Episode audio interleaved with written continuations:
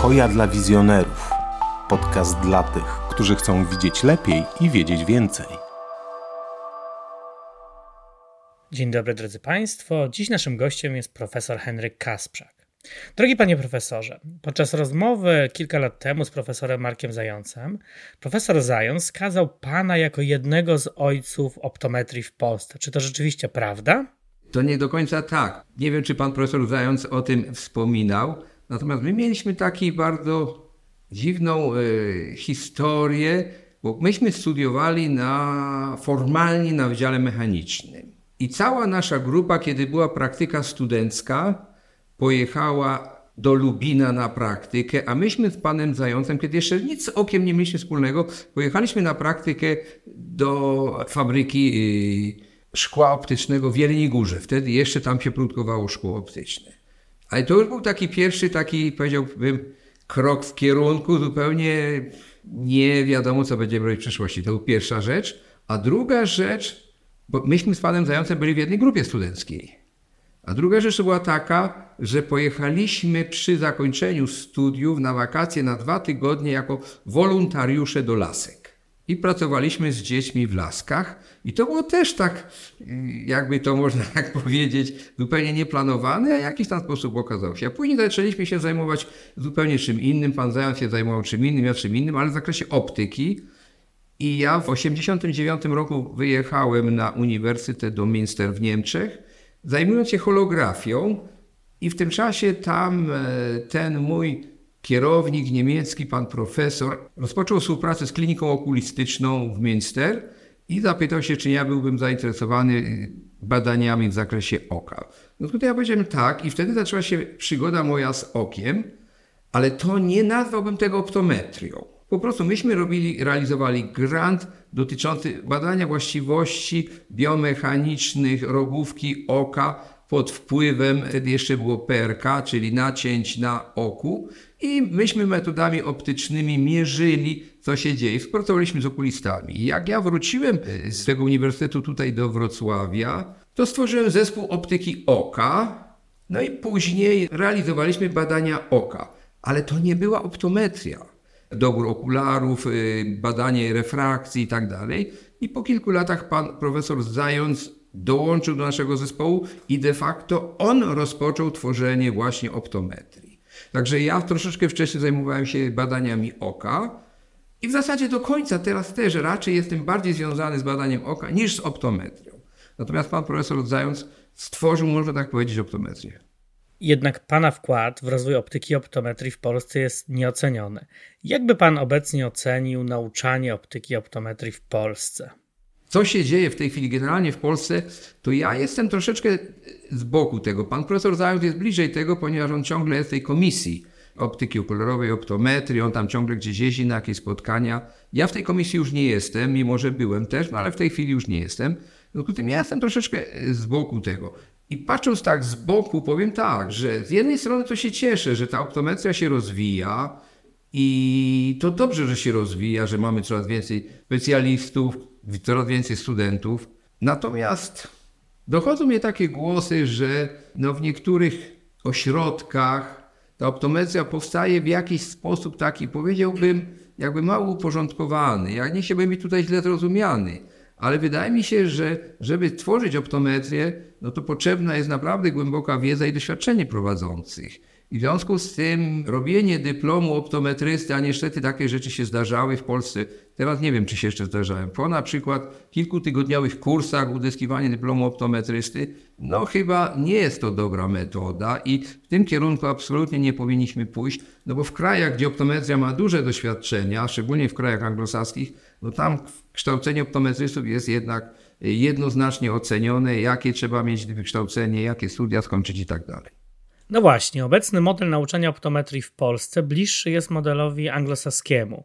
Pan miał więcej do czynienia z optyką i optometrią w Niemczech. Czy widzi pan różnicę między tą polską optyką i optometrią, a niemiecką? To znaczy, myślę, że tak. Aczkolwiek, tak jeszcze raz powtórzę, ja tam pracowałem nie, w Niemczech nie w zakresie optometrii, tylko w zakresie współpracy z kliniką okulistyczną badań oka dotyczących z punktu widzenia optyki, fizyki, biomechaniki i tak dalej. Natomiast oczywiście też się otarłem o ludzi, którzy skończyli szkoły w Niemczech, e, Augenoptik i tak dalej. De facto w Niemczech się nie mówi dużo o optometrii. Nie używa się słowa optometrii. Tam się głównie mówi właśnie Augenoptiker, optik, optiker i Fachbereich optik i tak dalej.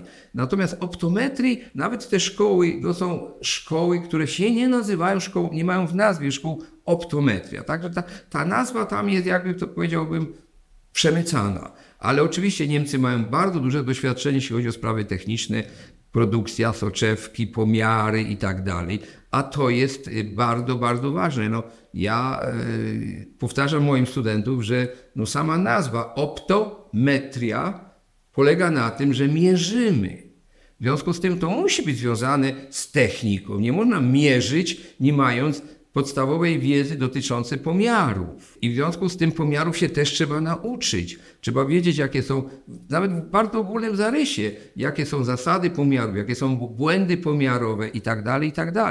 Także e, nie wyobrażam sobie optometrii opartej tylko o taką, powiedziałbym, o taki filar głównie medyczny. Oczywiście, jak najbardziej jest pożądany, ale nie może być to jedyny aspekt właśnie tego, że tylko. I w związku z tym znalezienie tej równowagi nie jest rzeczą taką prostą i taką trywialną, bo na przykład ja tutaj też, e, no, będę tutaj może mówił takie rzeczy, które ja często studentom mówię. Staram się być w tym obiektywny, nikogo nie, ani nie oceniać, ani krytykować i tak dalej. Natomiast jeżeli, proszę Państwa, optometryści w internecie otwierają strony internetowe, bo o swojej działalności optometrycznej i podają nieprawdziwe informacje o oku, y, no to wydaje mi się, że a zbyt dużo się z kolei pisze y, o sprawach medycznych, to oczywiście jest to, powiedziałbym, pewne nadużycie. Jeżeli będzie w drugą stronę, to też oczywiście. I tutaj znalezienie tego złotego środka nie jest taką rzeczą mało ważną. Aczkolwiek myślę, że chyba w Polsce zaczynają się dobrze e, sprawy rozwijać, no bo ja pamiętam, zresztą to nie jest żadna tajemnica, 10-15 lat temu ten konflikt, powiedziałbym taki optometryczno-okulistyczny był znacznie taki bardziej jednoznacznie określony. W tej chwili to się zaczyna jakoś tak rozchodzić. Znam wiele przychodni, czy wiele jakichś takich zakładów, gdzie współpracują ze sobą okuliści i optometryści. Wydaje mi się, że to jest rozwój bardzo sensowny.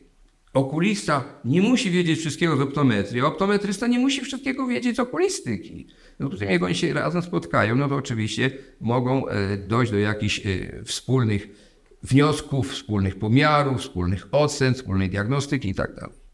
Tak, jak pan zauważył, ta optyka w niemieckiej szkole jest dosyć silna.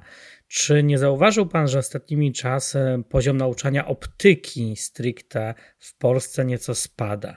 Ja bym nie powiedział, że zaczyna. Mnie się wydaje, że jest to pewien problem w optyce i ten problem był od lat. Myśmy y, z panem profesorem Zającem, głównie zresztą profesor Zając, nieraz kontaktował się z cechem optyków, dolnośląskim cechem, czy z jakimiś innymi, z propozycją organizacji pewnych kursów i tak dalej. No i muszę powiedzieć, że to nie było to jakoś tak e, realizowane efektywnie, żeby były takie kursy, żeby się uczyć. Ja z drugiej strony rozumiem optyków, bo oni, są, oni pracują, oni są już zatrudnieni, nie mają specjalnie czasu i tak dalej. Natomiast chyba kwestią tutaj w optyce jest to, że w Niemczech, jak już wracamy do Niemiec, że tam ktoś zajmował się optyką e, związaną właśnie z okiem, z korekcją, no trzeba mieć ukończone odpowiednie, trzeba mieć odpowiednie wykształcenie. Natomiast w Polsce takiego wymogu nie ma. I to jest niestety pewna, powiedziałbym, bariera. Gdyby wprowadzono taki wymóg, że optyk, który zajmuje się pomiarami, korekcją okularów, wykonaniem i tak dalej, to musi mieć odpowiednie wykształcenie. Ja myślę, żeby to zmieniło podejście, ale niestety e, tak e, nie jest, bo w Polsce mamy optyków bardzo różnych. Mamy wspaniałych, doskonale przygotowanych, z doskonałym zapleczem i wiedzą, i warsztatem, a niestety mamy też, też takich, którzy niestety czegoś takiego nie mają. I ja myślę, że do tego należy dążyć, żeby ten poziom optyki wyrównywać, ale wyrównywać nie do środka, tylko troszeczkę powyżej. Przez wiele lat był Pan kierownikiem zespołu naukowo-badawczego optyki widzenia w Instytucie Fizyki. E, czy któraś z tematyk dotycząca wzroku optyki widzenia jest Panu szczególnie bliska? No tu miałbym problem, dlatego że tych tematyk jest więcej. Ja zawsze powtarzam studentom, że jestem o tym głęboko przekonany, że my o oku nadal wiemy mało. Oko zawiera w sobie bardzo wiele tematów i takim pierwszym tematem, który właśnie zacząłem w miejsce, to był temat biomechaniki rogówki. Rogówka jest niesamowicie złożona, skomplikowana i my o rogówce wiemy naprawdę mało. Jest to do dzisiaj przecież tematów i badań rogówkowych jest bardzo, bardzo wiele. I to jest taki pierwszy temat. Kształt rogówki, struktura rogówki, struktur, rogówka lepkosprężysta, anizotropowa, asferyczna i tak dalej. To jest najbardziej skomplikowany element optyczny, jaki sobie możemy wyobrazić. I to jest taka jedna rzecz. No jak już rogówka, no to kiedyś pamiętam na takiej konferencji, jak byłem w Szwajcarii, w czasie prezentacji powiedziałem, że promienie świetlne padają, pisze się wszędzie najpierw na rogówkę, a to nie jest prawda. Promienie świetlne padają najpierw na film łzowy. I pamiętam, że pan profesor e, ze kliniki w Curychu podszedł do mnie i mówi, faktycznie, wie pan, ja się tego nie spodziewałem, jestem okulistą i nigdy nie pomyślałem o tym, że promienie najpierw na, na film łzowy. W związku z tym film łzowy jest naprawdę również bardzo interesującą strukturą, bardzo ważną strukturą, szczególnie dla nosicieli soczewek kontaktowych. Ciągle mało wiemy na temat filmu łzowego, co się tam w środku dzieje, jaką rolę dokładnie spełnia warstwa lipidów, warstwa mucyn i tak dalej. No, bardzo, bardzo interesujący temat.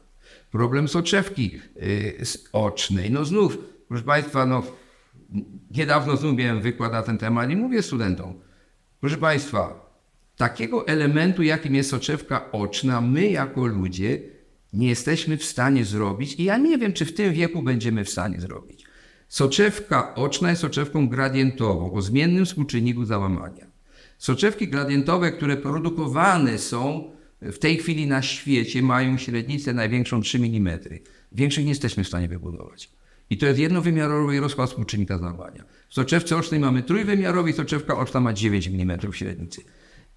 To jest raz, a po drugie ona jest zmienna. Podczas akomodacji zmieniamy jej grubość, jej rozkład współczynnika załamania i tak dalej. Myślę, że w tym wieku takiego elementu optycznego nie zrobimy. I do końca nie rozumiemy, jak to działa. Także tych elementów dotyczących tego, co wokół jest e, wspaniałe, jest naprawdę dużo.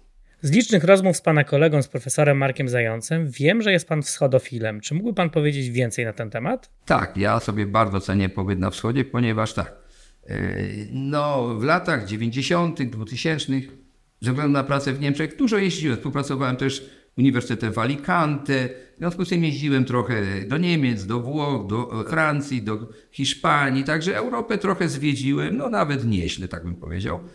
No, ale później zaczęły się moje przygody ze wschodem, no i wschód jest dla mnie jest fascynujący i bardzo, bardzo lubię podróże na wschód i wielokrotnie tam jeździłem. No mam nadzieję, że jeszcze będę jeździł, chociaż sytuacja w tej chwili się tam mocno skomplikowała. No, od czego się to zaczęło? Dwa powody były tego, że po pierwsze jestem zainteresowany od wielu lat problematyką więziennictwa. W związku z tym wziąłem udział w takim kursie praw człowieka organizowanym przez Fundację Helsińską, ponieważ stwierdziłem, że za mało się znam na kwestiach praw człowieka. Skończyłem taką szkołę i braliśmy z Fundacją Helsińską udział w organizowaniu seminariów dotyczących praw człowieka w Rosji, na Ukrainie, w Uzbekistanie, Kazachstanie, Kirgistanie, Tadżykistanie i tak dalej. I odwiedzaliśmy tamte kraje, mając wykłady właśnie praw człowieka w języku rosyjskim. I to był pierwszy powód, który pozwolił mi właśnie spojrzeć na te kraje z bliska i bardzo, bardzo zainteresowały i zaciekawiły. A później się pojawił drugi problem, czyli druga motywacja, tak bym powiedział. Pracując w roku 2005 na Uniwersytecie w Brisbane w Australii, bo tam byłem też zaproszony, spotkałem w polskim kościele z taką dużą grupą starszych osób, którzy dużo mówili o Syberii. Ja zacząłem z nimi rozmawiać. Okazuje się, że to były polskie dzieci, które wyszły z armią Andersa z Syberii i przeszły przez Syberię, przez Kazachstan, Uzbekistan, Turkmenistan, przez Morze Kaspijskie do Iranu i w Iranu armia Andersa zostawiła te dzieci, poszła do Iraku, przyłączyła się do armii brytyjskiej, a te dzieci zostały rozlokowywane z Iranu do różnych No i ja z tymi ludźmi zacząłem rozmawiać. Trochę oczywiście na ten temat wiedziałem, ale nie za dużo. Ci ludzie zaczęli mi opowiadać. Oni byli zesłani jako małe dzieci do różnych miejsc i opisywali mi swoją historię. Zsyłki, no jak oni mieli lat 7, 8, 9, 11, ale dużo pamiętali. I to były fascynujące historie. No i oczywiście wszystkie przeszły przez Iran. No bo to był przez Turkmenistan i Iran. No i tak sobie pomyślałem, że warto by tą trasę przejechać. Zacząłem od Biska w kraju, w górach Altaj. Tam było kilka obozów dla Polaków. No i stamtąd później przez Azję Centralną do Turkmenistanu, ponieważ w Turkmenistanie był y, główny sztab armii polskiej, ponieważ to były wszystkie republiki radzieckie wtedy.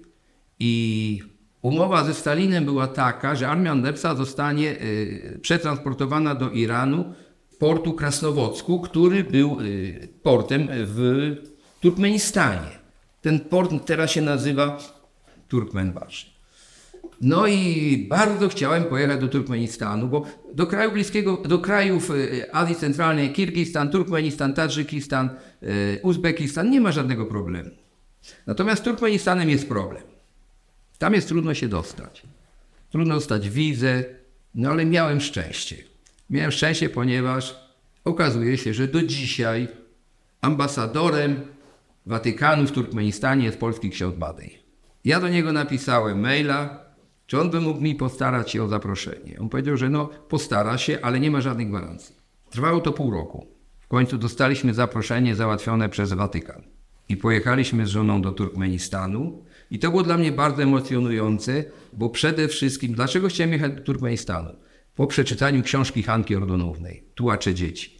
Ona przez 8 miesięcy była w Turkmenistanie, w Ashgabadzie i opisuje, co ona tam robiła, co ona widziała, co ona przeżyła. A ci ludzie, z którymi się spotykałem w Brisbane, w Australii, mówili mi, że a my pamiętamy, tam była taka w Ashgabadzie Hanka i myśmy chodzili na jej koncerty, ona tam śpiewała. W związku z tym bardzo chciałem pojechać do tego Ashgabadu. Pojechałem do tego Ashgabadu, Notabene zaprzyjaźniłem się z księdzem Madejem, do dzisiaj bardzo przyjaźnimy. Tak jak powiedziałem, on nadal jest, do dzisiaj jest ambasadorem Watykanu w Ashgabadzie. I mówię, no ale gdzie tu były polskie dzieci? Tam było kilka sierocińców z polskimi dziećmi. Ashgabat niestety w 1948 roku został całkowicie zniszczony wskutek trzęsienia ziemi. Zginęło ponad 100 tysięcy ludzi. Praktycznie nic ze starego Ashgabadu nie zostało. Ale spotkaliśmy takiego pana, 92-letniego, który również miał polskie pochodzenie, w tym sensie, że jego dziadek został zesłany tam po powstaniu styczniowym. On po polsku już nic nie mówił, ale mówił, on wie, że on, jego dziadek był zesłańcem. Ja się go zapytałem, gdzie tu Hanka Ordonówna, w którym to domu dziecka ona tutaj była i gdzie występowała. I on powiedział, o tam w tej chwili jest przedszkole. W tym domu, gdzie teraz jest przedszkole, pokazał, tam mieszkała i e, Hanka Ordonówna. No w związku z tym, jak już byłem w Aszchabadzie, no to trudno było sobie wyobrazić, żeby nie być w Krasnowodzku, skąd cała armia Andersa wyjeżdżała. 75 tysięcy żołnierzy i 20 tysięcy dzieci, plus 15 tysięcy cywili. Ale był problem. No niestety, ponieważ ja miałem wizę, mieliśmy z żoną wizę tylko do Aszchabadu. Nie można wyjeżdżać poza Aszchabad. No ale ksiądz Madej powiedział, ja mam samochód dyplomatyczny, zawiodę was, mnie nie zatrzymają.